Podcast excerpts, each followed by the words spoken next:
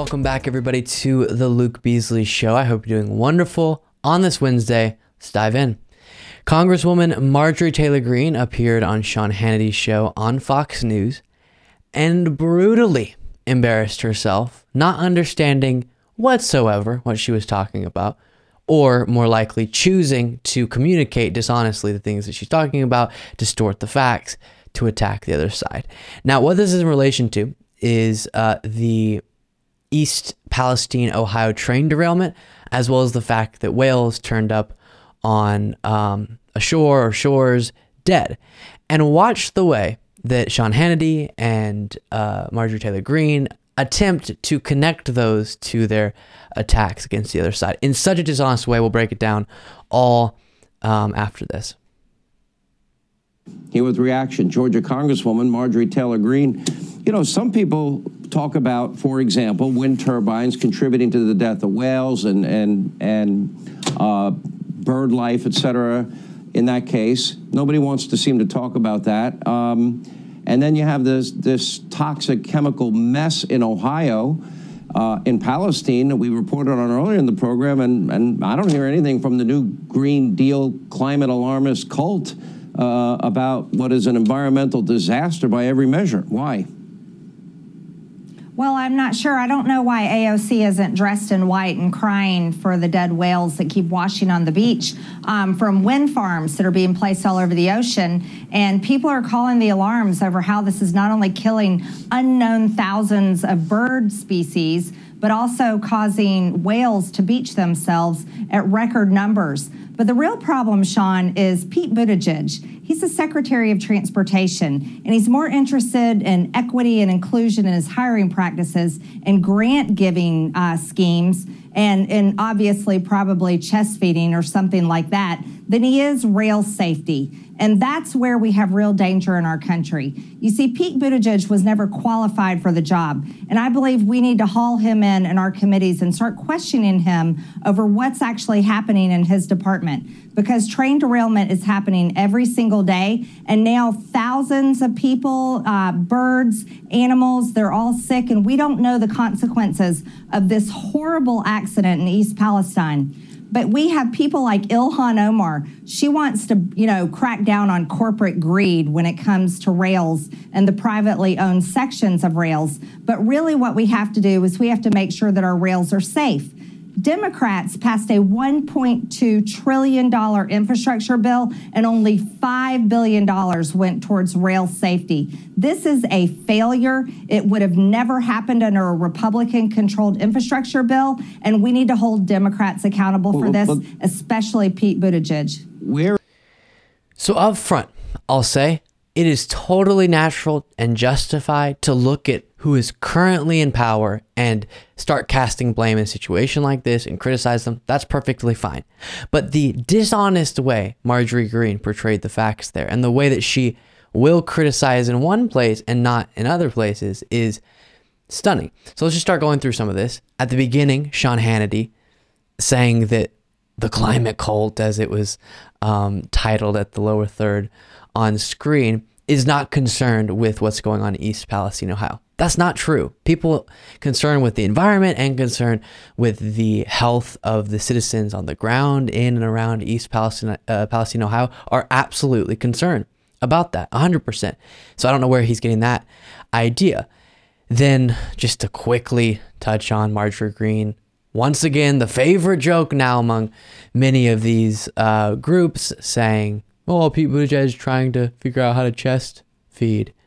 Is it really that difficult to get your mind around two males raising a child? There's other ways to feed a baby if you can believe it, Marjorie Greene. But getting into some of the meat of this, let's start with the East Palestine, Ohio talking points, and then we'll get to the whales stuff. So, Oregon Public Broadcasting in 2015 reported Quote, federal transportation regulators in the US and Canada released a sweeping set of final rules uh, Friday with more stringent requirements for railroads hauling flammable liquids, including crude oil and ethanol. The Department of Transportation rules would require new electronic brake systems for all trains carrying flammable liquids at speeds above 30 miles per hour but, uh, by the year 2021. Current air brake technology has been in use for more than a century.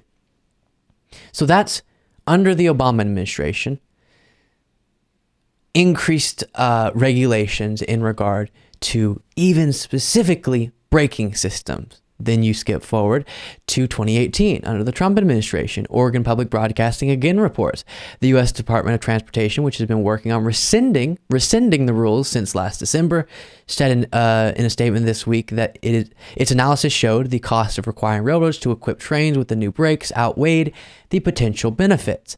So under the Trump administration, that transportation department decided, you know what, we're going to rescind some of these rules and regulations that were specifically addressing braking systems that could have made a difference with what we saw in East Palestine, Ohio. We can never say necessarily this event wouldn't have happened if these particular res- regulations were in place. It's hard to say that, but could have and definitely seems to be something that would have been a really good um, change in the reality of this situation. Marjorie Greene's ignoring that fact, ignoring the fact that under Trump, these regulations were rescinded that could have contributed to this. Interesting. But instead, she'll focus all of her attention on um, the ways she wants to attack those that she doesn't like. So then you get to the whales point. Speaking to USA Today, Greenpeace's oceans director, uh, John Hocevar, said it's just a cynical disinformation campaign. It doesn't seem to worry them that it's not based in any kind of evidence. So the whales did turn up on shore and they were dead. But this claim that it was wind turbines that killed them is just not true. He noted that scientists who study whales have concluded there is no link, no link between wind turbines and whale deaths. I've heard this so much in the last kind of 24 hours. Oh, the whales, the whales, the whales. The left doesn't want to talk about it because wind turbines killed them. And it's this whole big thing. But that's not true. So stop saying it. Um, so much dishonesty there. And it really shows you when you prioritize just political gain over all else, you're going to make some deeply illogical and incorrect points. We have some pretty big news in regard to the federal investigation into Trump's handling of classified documents. I will uh, give this to you initially through a CNN report and then we'll discuss further.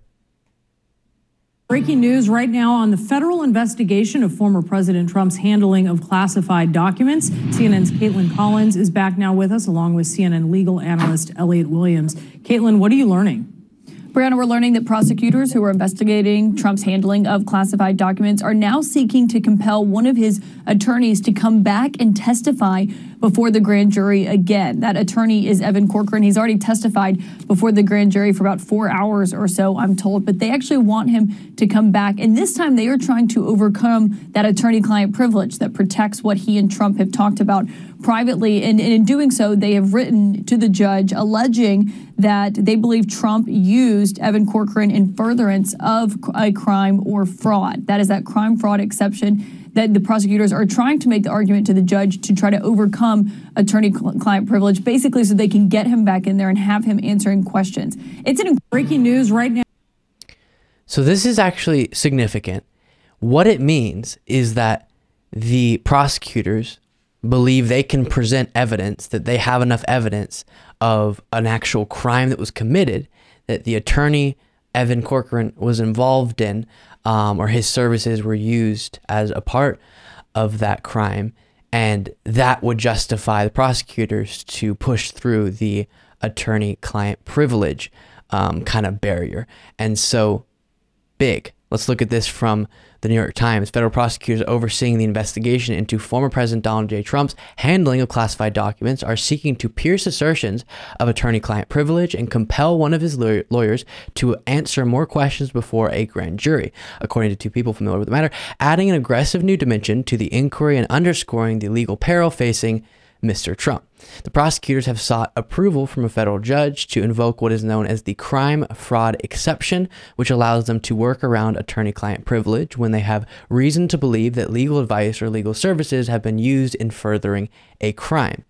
The fact that prosecutors invoked the exception in a sealed motion to compel the testimony of the lawyer, Mr. Evan, um, or M. Evan Corcoran, suggests that they believe Mr. Trump or his allies may have used Mr. Corcoran's services in that way. Among the questions that the Justice Department has been examining since last year is whether Mr. Trump or his associates obstructed justice in failing to comply with demands to return a trove of government material he took with him from the White House upon leaving office, including hundreds of documents with classified markings.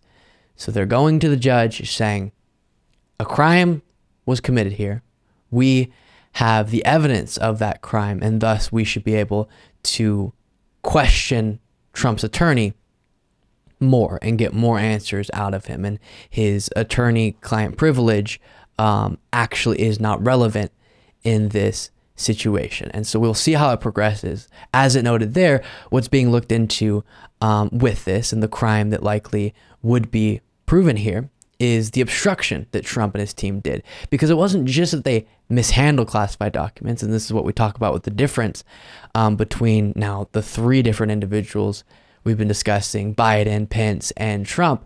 But with the Trump situation, he made a decision, knowing he had more documents, to prevent the National Archives from getting their hands on them.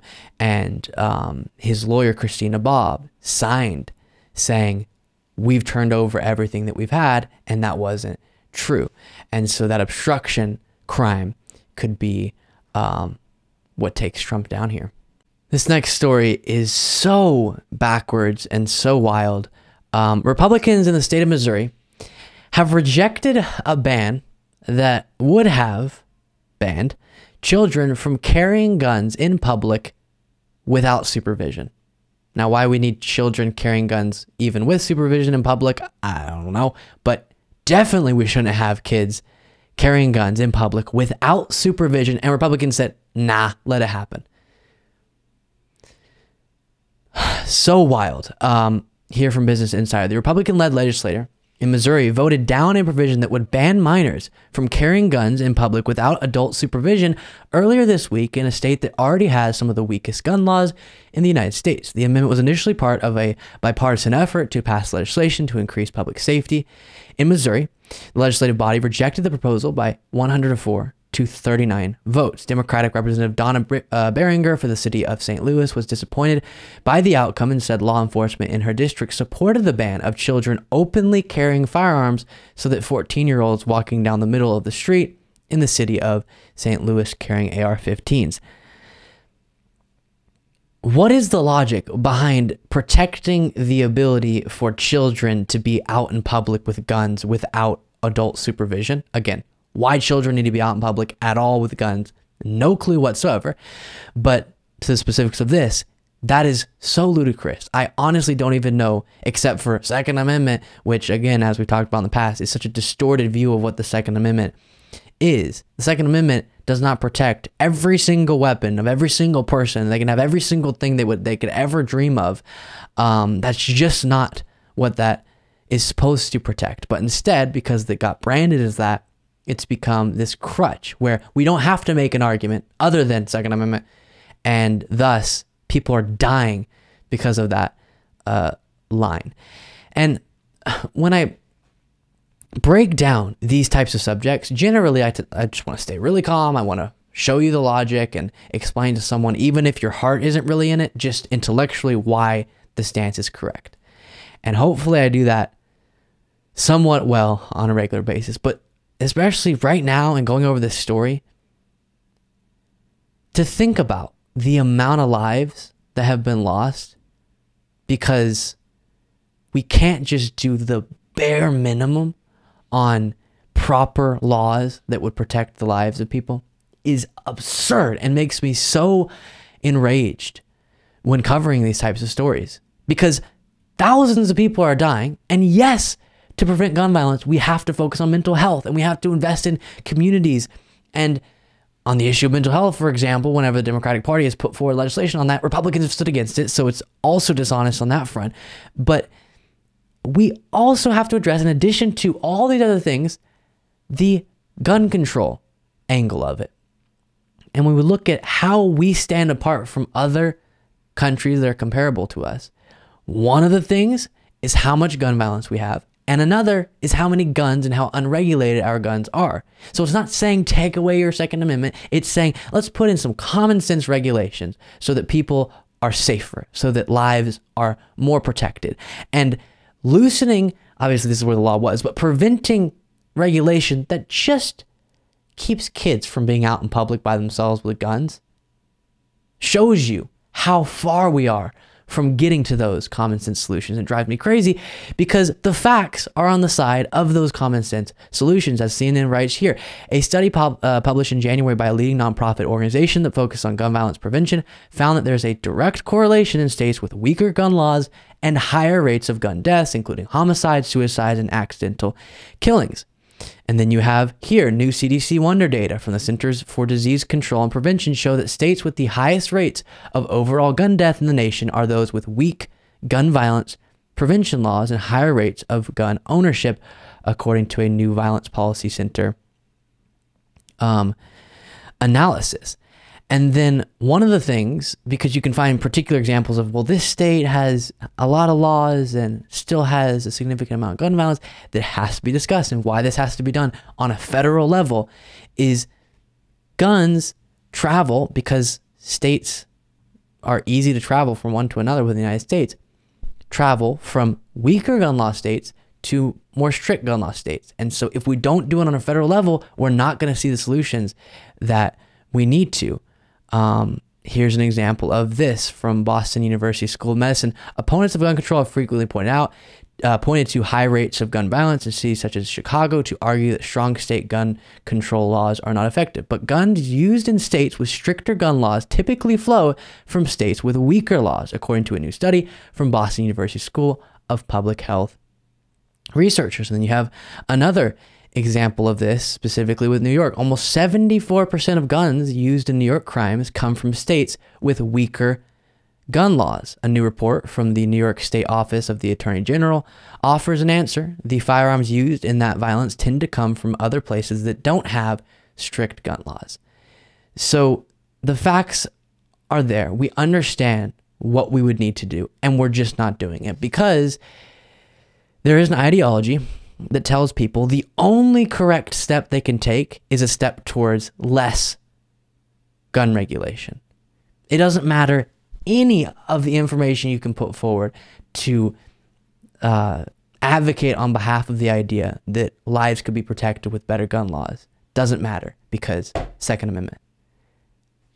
You're misunderstanding the meaning of the Second Amendment.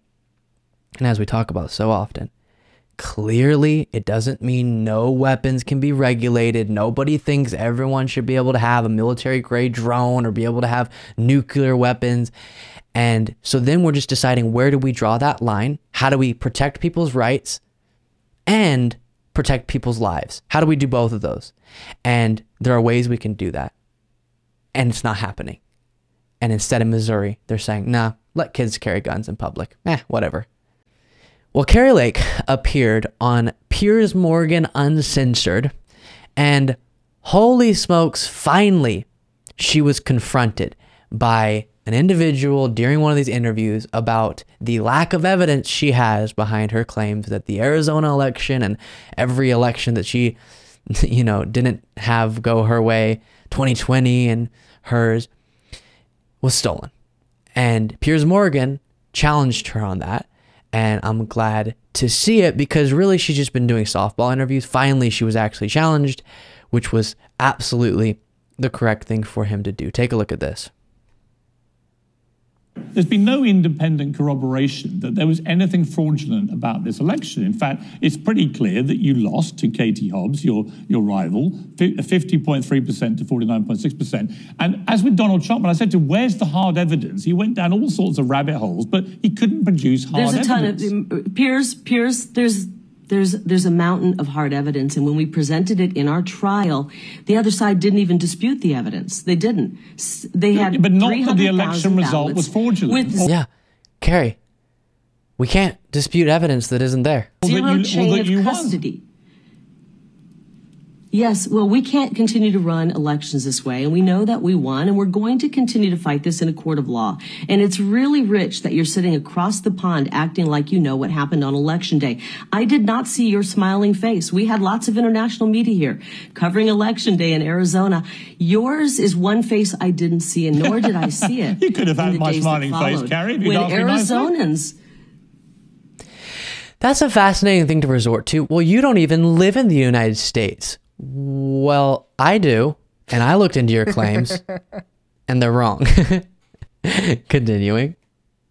I would have loved to have seen you. We had more media covering our election than I've ever seen cover any any story here in Arizona. And as I said, I covered Arizona for nearly 30 years. So it's okay that you are not comfortable with me fighting this election and fighting for election integrity. No, it's I don't okay. mind you. I'm- I honestly, I don't mind the fighting. knowing that Karen, Piers Let me clarify. I don't. I don't mind your fighting spirit. I don't mind it in Donald Trump. I've known him a long time. We Well, were- I have every right to fight this election. Absolutely, this is an election absolutely right. contest. But there does come a point, court, both and for I'm you and doing this for the people of but Kari, Arizona. there does come a point when, for the future of democracy, you and Donald Trump have to accept at some point you lost an election. Otherwise, the entire system collapses. If your simple response to losing is always, we didn't lose, we won, then democracy dies.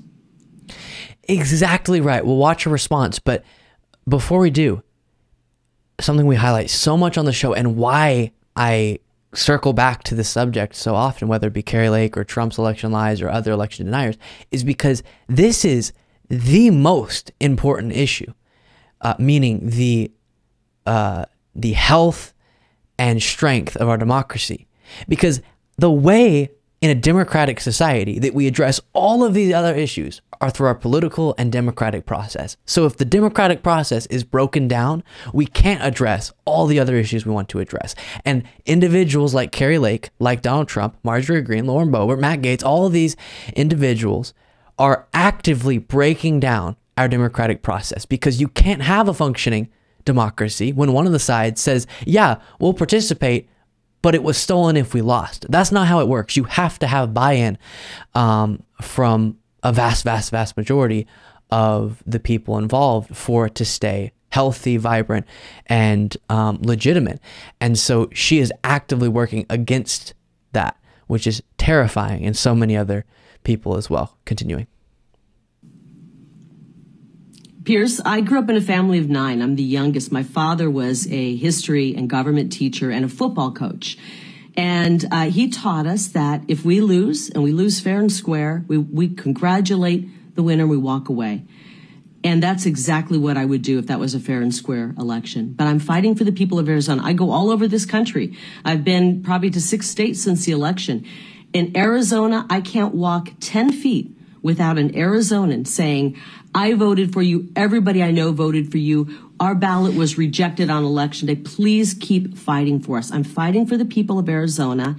And I, I don't mean any offense to you, but I frankly don't give a damn what you think about it. I'm fighting for so the people brave of so so brave Kari Lake um you know that's an interesting ane- anecdote everywhere i go people left and right are saying Kari Lake you won and everyone i know voted for you.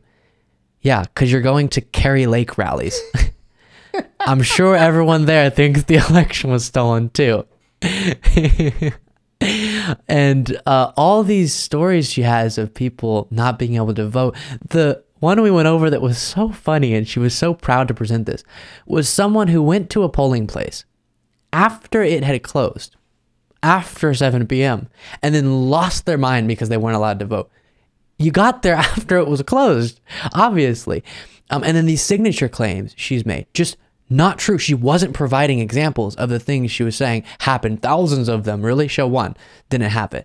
Um, and then the tabulator. Oh, there was this coordinated effort to make sure that Kari Lake vote, votes weren't counted. People brought in their ballot. There was indeed issues with the tabulators. So what they did, people were able to vote, put their ballot into a secure box. Then, once the tabulating machines were fixed, the votes were counted. People did not have um, their votes ignored. So much dishonesty there. And so, built off of a foundation of lies is a movement that is threatening the essence of our democracy in a way we have not seen in the United States in a very long time. Um, and it needs to continue to be called out because it truly is so important. And it's wild to watch people in my personal life, even see Kari Lake as a hero. She is fighting for democracy. That's how people see it. And so then you say, well, you have this view, they have that view. How do you know what's true? And that's what we've lost is the ability to understand what empirical information looks like, what data, what evidence that can be proven looks like. And so when people see some article put together by KariLakeIsTheBest.com or something they were sent on Facebook, that looks to them legitimate and they believe things. And this is why so many who follow Kari Lake, I know Kari Lake knows that she's espousing uh, lies, but those who follow her don't. And they're buying into these lies and now are a part of an incredibly dangerous movement, thinking they're on the correct side of history, which is so sad and so dangerous. Um, we'll continue to follow Kari Lake as she tries to attain more power, which absolutely terrifies me. Well, we get to talk now about another one of these interviews I did with a Trump supporter at Trump's South Carolina event. And this guy was a younger guy, looked kind of in my age range. And there's usually less people within the youngest generation um, at these types of events. So it always fascinates me to get a read on their political views. And perfectly nice conversation and everything, except he seemed very confused about a lot of stuff. And um, specifically, I asked him about the Trump document situation versus the Biden document situation. And this is what took place. Uh, what's your response to the Biden classified documents scandal? It's just hypocritical, man. The way they responded to Trump's and then not so much scandal to his on the media just really shows the power between the two parties. But I think this does play a lot better into Trump's favor because they've really quieted down more on his media side ever since that happened. So I have heard a lot of the complaints from the right kind of being double standard. The DOJ's too aggressive with Trump, they rate him. But wouldn't you agree there's very different facts in the situation? Trump withholding the documents, whereas Biden gave them up immediately? Yeah, it's just really just honestly a personal standpoint at that point. It kind of shows the kind of person that Trump is versus the kind of person that Biden is, to where Trump's going to stand for his word and what he believes is what's going to be his way, while Biden's just going to play towards the system, which he's basically bought into, and just kind of leaning towards that side of it. But if it would be illegal to have those documents, Oh, then is it a positive Yeah. to stick to his his I don't principles know. At and that keep point, them? you're already guilty for what you're having. Like, I'm not going to deny as well that just keep part of it. But yeah, it might- at that point, I was like, man, All right. you're already going down for it. So, but but but Biden's like already bought into that system where he's going to listen to what everyone tells him. Trump is the kind of guy that he's going to stick to his own actions. So that, I, I feel like that kind of shows a little bit of a difference. So the thought process there is because Trump, you know, he's strong, he sticks to his guns. Whenever he was actively committing a crime, it was actually kind of just the type of guy that he is. Um, sort of a positive that he would keep those documents because he's already guilty. Might as well stick to his principles. Hmm. Interesting. I think one situation in which I want a president or a leader to uh, listen, as he said, to what other people tell him to do. Just listen to what other people kind of boss him around. Whenever it's the FBI. When the FBI comes a knocking, just listen to what they um, tell you to do. And I don't take that as a negative on Biden's part. But next question here that I asked him was, what does woke mean? Because I hear so often conservatives talk about woke, but it's hard to get a clear definition. And this is what he had to say. And how would you define woke? Just um, generally. Yeah, I'd say just caring about feelings more than speech. Hmm. I, I feel like that's a good definition, a simplistic definition of woke. Just to where like anything can be touched upon, and it's not so much to where yeah, yeah, pretty much. Do you think Trump is a good fighter for freedom of speech? Yeah, just he, he- like the one thing I will discredit for, is not good at displaying it, but his purposes are there. To where like he has done everything for freedom of speech, but just some people just don't see it in that way. And recently he was calling for the journalists who uh, got leaked to out of the Supreme Court to be arrested.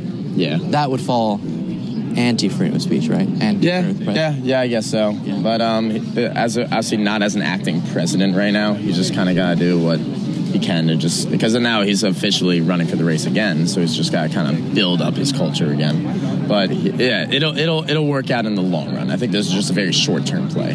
Okay. Yeah, That's it. Thanks. So then you can see there, um, the person that he's there to support is actually against many of the values that this individual would purport to stand for, would be part of the reason he supports Trump in his mind. And that's the situation so many times when I do these interviews.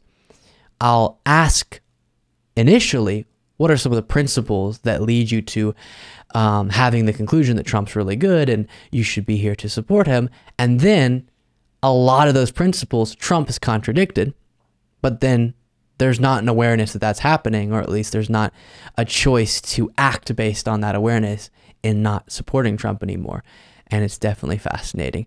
Thank you all so much for watching and listening to today's show. We'll see you tomorrow.